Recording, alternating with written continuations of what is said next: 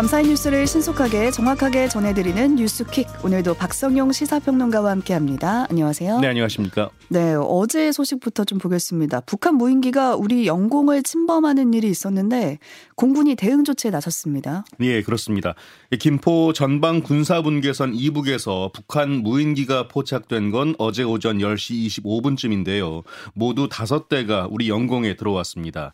2m급 이하 소형 무인기로 파악이 됐는데요. 이 가운데 한 대는 서울 북부 지역까지 비행했고요. 음. 나머지 넉 대는 강화도와 김포, 파주 인근에서 비행을 했는데 일부는 우리 민간 마을이 있는 곳까지 내려온 것으로 전해졌습니다. 네, 민간에서 보일 정도였다고 하더라고요. 예, 그렇습니다.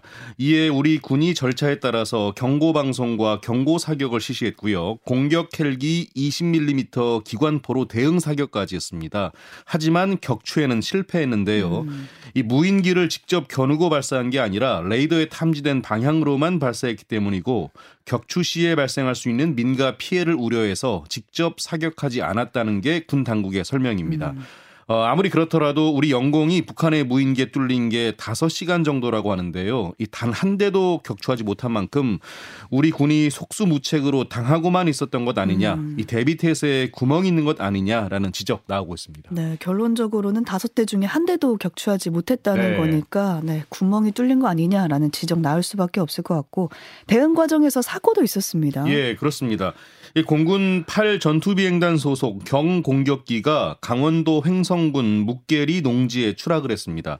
이 다행히 조종사 2명 모두 무사히 탈출했고요. 어. 민간인 피해도 발생하지 않았습니다.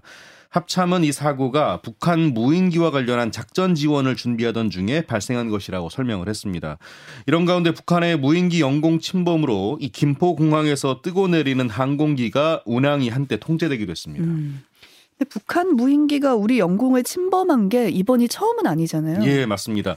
2017년 이후 5년 만인데요. 지난 2017년 6월 9일 경북 성주 사드 기지를 촬영한 무인기가 북쪽으로 날아가다가 추락해서 강원도 인제에서 발견된 음. 적이 있고요. 이보다 앞서서는 지난 2014년 3월 24일 이 청와대 상공을 찍은 북한 무인기가 경구, 경주 파주에서 경기 파주에서 발견됐습니다.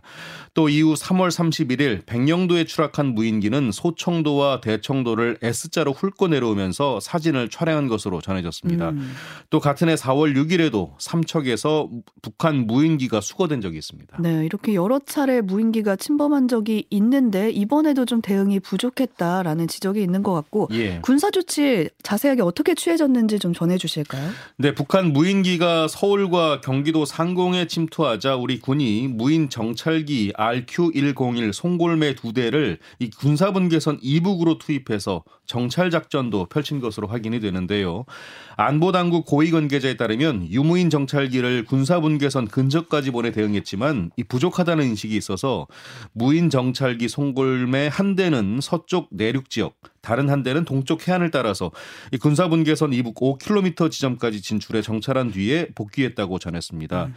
아, 이처럼 우리 군용기가 군사 분계선을 넘어서 북한 상공으로 직접 침투한 사실이 공개된 건 1953년 정전 협정 이후 전례를 찾기 어려운 매우 이례적인 대응이었다고 합니다. 네, 이걸 두고 정치권의 반응도 나왔는데요. 2부에서 자세히 살펴보도록 하고요. 이태원 참사 부실 대응 의혹을 받는 박희영 서울 용산구청장이 결국에 구속이 됐습니다. 네, 그렇습니다. 경찰이 아닌 다른 1차 책임기관 피의자의 신병을 확보한 건 이번이 처음인데요. 음. 이박 구청장은 핼러윈 관련 사전 회의를 부구청장이 주재하도록 하고요. 참사 발생 이후에도 늑장 대처하는 등 전후 대응을 소홀히 해서 사상자 규모를 키운 혐의를 받습니다. 아울러 수사를 앞두고 휴대전화를 보안성이 높은 기종으로 바꾸는 등 증거를 없애려 한 정황도 포착이 돼서 구속영장에 적시된 것으로 알려졌습니다. 음. 이 박구청장과 함께 용산구청 안전재난과장도 구속이 됐는데요. 이 참사 수습에 필요한 조치를 고의로 방임한 혐의를 받습니다. 이 참사 당일 지인과 술자리를 하다가 구청 직원의 연락을 받고 녹사평역 부근까지 택시를 타고 갔지만 현장에는 가지 않고 바로 귀가한 사실이 확인된 음. 겁니다. 이 경찰청 특별수사본부는 조만간 최성범 서울 용산 서방서장과 이태원 역장 등 이 다른 기관 피의자에 대해서도 구속영장을 신청할 것으로 보입니다. 보입니다. 네, 결국에 박희영 서울 용산구청장이 구속됐다라는 소식이었고요. 예. 이른바 뇌먹는 아메바로 알려진 기생충 감염이 국내에서 처음으로 확인이 됐습니다. 치명률이 굉장히 높잖아요. 네, 그렇습니다. 97% 수준이라고 어, 하는데요. 네. 자, 일단 50대 남성인데요. 태국에서 넉 달간 머물다 지난 10일에 귀국했습니다. 귀국 당일 저녁부터 두통과 열감, 언어 능력 소실, 구토 같은 뇌수막염 증상이 나타났고요. 음. 이 다음 날 상급 종합병원 응급실로 이송이 됐는데 하지만 열흘 만인 지난 21일에 숨졌습니다. 질병관리청이 남성의 검체를 검사한 결과 파울러 자유 아메바 감염이 확인됐는데요. 국내에서는 처음 감염된 음, 사례입니다. 네. 이 파울러 자유 아메바는 호수나 강 같은 민물과 토양에서 자유롭게 생활하는 아메바인데요. 주로 이런 곳에서 수영이나 레저 활동을 하다 감염이 된다고 합니다. 아, 물과 함께 코로 들어온 뒤에 후각신경을 따라서 뇌로 이동해서 뇌 조직을 괴사시킨다고 하는데 며칠 안에 목숨을 앗아가서 이른바 뇌먹는 아메바로 불립니다. 네, 무섭네요. 예, 맞습니다. 자, 그래서 말씀드린 대로 치명률이 97% 수준에 달해서 매우 높다고 하는데요. 다행히 사람 간 전파는 불가능한 것으로 알려졌습니다. 자, 관련해서 질병청은 파울러 자유 아메바 발생이 보고된 지역에서는 수영과 레저 활동을 삼가하고요. 깨끗한 물을 사용하는 등 주의해달라고 당부했습니다. 음, 네. 어제 조세희 작가의 별세 소식도 전해졌는데요. 난장이가 쏘아올린 작은 공, 이 글을 쓴 작가잖아요. 예. 향년 80세로 우리 곁을 떠났습니다. 네.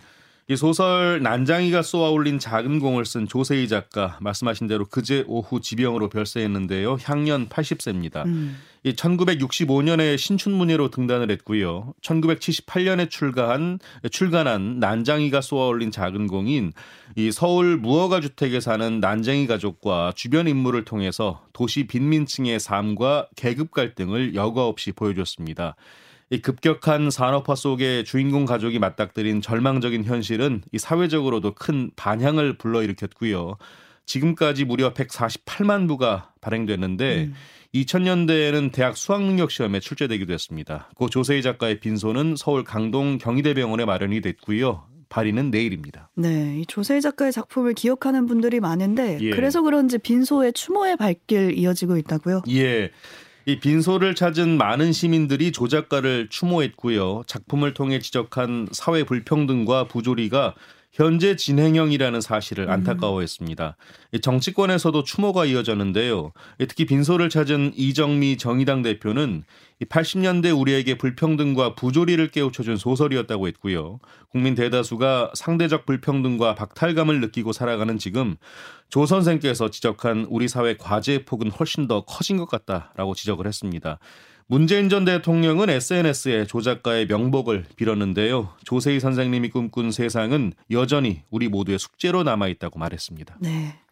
다음 소식 가보겠습니다. 대규모 전세 사기를 벌인 빌라왕이 사망을 하면서 이제 피해가 커지고 있는데 경찰이 공범들을 붙잡아서 수사를 진행 중이라고요. 네.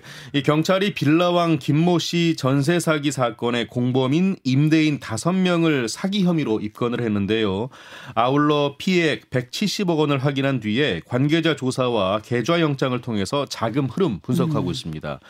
입건자는 임대인들 또 김 씨가 세운 법인 관계자 등이 포함된 것으로 전해졌는데요. 이 계좌는 김 씨뿐만 아니라 컨설팅, 분양업체 등 모두가 대상이라고 합니다.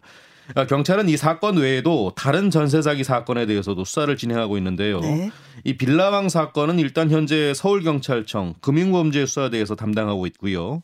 이 밖에 인천청은 2,700여 채에 달하는 건축왕 사건, 경기 남부청은 3,400여 채가 걸린 빌라의 신 사건, 또 광주청은 노숙인 명의 등을 이용한 사건 등을 수사하고 있습니다. 네, 뭐 빌라왕, 건축왕, 빌라의 신까지 네. 여러 수식어까지 지금 붙고 있는데 피해가 그렇습니다. 더 이상 정말 커지지 않았으면 좋겠습니다. 어제 전해드렸던 사건인데 택시기사를 살해하고 자신의 집 옷장에 시신을 숨긴 30대 남성이 있었거든요. 예. 사건의 전말이 드러났습니다. 그렇습니다. 자, 사건의 전말 이렇습니다. 30대 남성 A씨는 지난 20일 밤 10시 20분쯤 경기도 고양시에서 음주 상태로 운전을 하다가 택시와 접촉 사고를 냈는데요. 이후에 합의금과 수리비를 줄 건데 지금은 돈이 없으니까 이 경기도 파주에 있는 자신의 집에 가서 이야기하자면서 택시 기사를 유인했습니다. 음. 이 경찰 조사에서 A 씨는 집에 도착해서 대화를 나누다가 다툼이 생겼고 택시 기사를 둔기로 살해했다고 진술했습니다. 이 경찰 조사 결과 A 씨는 범행을 숨기기 위해서 택시 기사의 휴대전화를 이용해서 가족과 메시지를 주고받았고요. 말투가 다른 점 등을 수 상히 여긴 가족이 신고한 음. 것으로 전해졌습니다. 네. 이 경찰은 A 씨에 대해서 구속영장을 신청할 방침입니다. 네. 오늘부터 보이스피싱이 우려되면 본인 명의의 모든 금융계좌를 한꺼번에 지급정지 신청을 할 수 있게 됩니다. 네, 그렇습니다. 이 금융감독원이 금융결제원과 함께 오늘부터 내 계좌 지급정지 서비스를 시작하는데요. 이 보이스피싱 사기범이 오픈뱅킹 서비스를 통해서 피해자의 여러 금융계좌에서 돈을 한 번에 가로채는 유형이 음. 늘고 있다는 점을 감안한 조치입니다. 아, 현재 지급정지 제도는 피해자가 각 금융회사에 연락해서 지급정지를 개별적으로 신청하는 구조인데요. 어, 네. 이 같은 절차에 시간이 많이 걸리면서 피해 규모가 커진다는 지적이 꾸준히 제기돼 왔습니다. 그 사이에 또 돈이 빼갈 수 있으니까. 그렇습니다. 네. 이 내계좌 지급 정지 서비스를 이용할 경우 본인 명의로 개설된 모든 금융계좌 현황을 일괄 조회한 뒤에 이 금융사기 피해가 우려되는 계좌를 전체 선택해서 즉시에 지급 정지를 신청할 수 있는데요. 이 금융소비자 본인 명의로 개설된 은행 및 제2금융권의 수시 입출금식 계좌, 증권사의 투자자 예탁금 계좌를 대상으로 일괄 조회와 지급 정지가 가능합니다. 자, 앞으로는 보이스피싱 피해가 우려될 경우에 금융회사에 일일이 연락할 필요가 없이 음. 한 번에 신속하게 지급 정지할 수 있으니까요. 꼭 체크해 두시면 좋겠습니다. 네. 인도에서는 패러글라이딩을 하던 50대 한국인이 추락해서 사망하는 사고가 발생했습니다. 네, 그렇습니다. 이 현지 언론인 타임스 오브 인디아 등은 지난 24일 오후에 이 서부 구자라트주 메으사나 지역에서 한국인 관광객 51살 A씨가 이 패러글라이딩 중에 추락해서 사망했다고 보도했는데요. A씨는 15m 높이에서 추락하면서 의식을 잃었고요. 음. 인근 병원으로 옮겨졌지만 끝내 사망 판정을 받은 것으로 전해졌습니다. 아, 현지 경찰은 현장에서 나일론 연줄을 발견했고 이 패러글라이더가 연줄에 감기면서 오. 어. 추락했을 가능성에 대해 무게를 두고 조사 중입니다. 이 주 문바이 한국 총영사관은 유가족의 동의를 받고 이 시신을 한국으로 이송하는 등 필요한 영사 조력 활동을 진행 중이라고 밝혔습니다. 네. 용산 대통령실 앞에 용산공원이 이르면 내년 4월에 일반 시민에게 개방된다 이 소식도 전해져 왔습니다. 네, 어, 내년 4월이나 5월경에 일반 시민에게 개방될 음, 예정입니다. 날씨가 좋을 때네요. 예, 그렇습니다. 자, 관련 예산이 여야 합의로 별다른 감액 없이 국회를 통과한 데 따른 것인데요. 이 국토교통부는 용산공원 조성 사업을 위한 내년도 예산 277억 원을 확보했고요. 이 돈은 이 주한미군으로부터 반환받은 부지를 국가공원으로 탈바꿈시키는 데 쓰이게 됩니다. 이 정부는 지난 6월 시범 개방 과정에서 취합한 시민 의견들을 반영해서 용산공원 기본 계획을 일부 변경해서 현재 시설을 정비 중인데요. 이 공원이 개방이 되면 이 시민들은 대통령실 청사 2층과 5층에 마련된 대통령 집무실을 펜스 너머로 들여다볼 수 있게 됩니다. 네.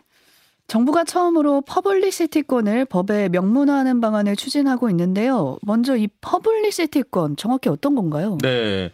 어, 당사자를 특정할 수 있는 이름이나 얼굴, 목소리 등을 상업적으로 이용할 수 있는 권리를 뜻하는데요. 하지만 이게 법에 명시가 되어 있지 않다 보니까 재판부마다 판결이 엇갈리면서 명확한 판례가 이루어지지 음. 않았습니다. 음. 자, 그리고 그동안 주로 연예인을 중심으로 소송이 제기됐는데요. 이 사안에 따라서 손해배상 책임을 인정하지 않는 판결도 나오는 등 일관된 기준이 없었습니다.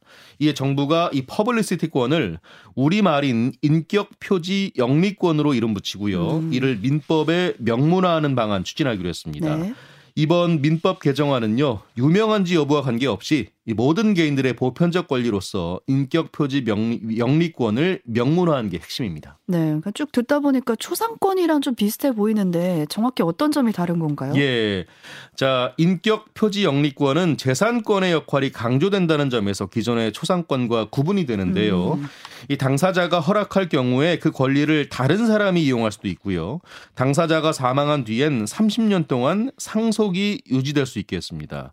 이 기존 초상권으로 인정되던 정신적 손해에 더해서 재산적인 손해가 인정되는 만큼 이 권리 침해 시에 배상액도 늘어날 전망인데요. 정부는 입법 예고 기간 국민 의견들을 수렴해서 최종 개정안 확정하고요. 네. 내년 초에 국회에 제출할 예정입니다. 네, 오늘 여기까지 살펴보겠습니다. 박성영 평론가와 함께했습니다. 고맙습니다. 고맙습니다.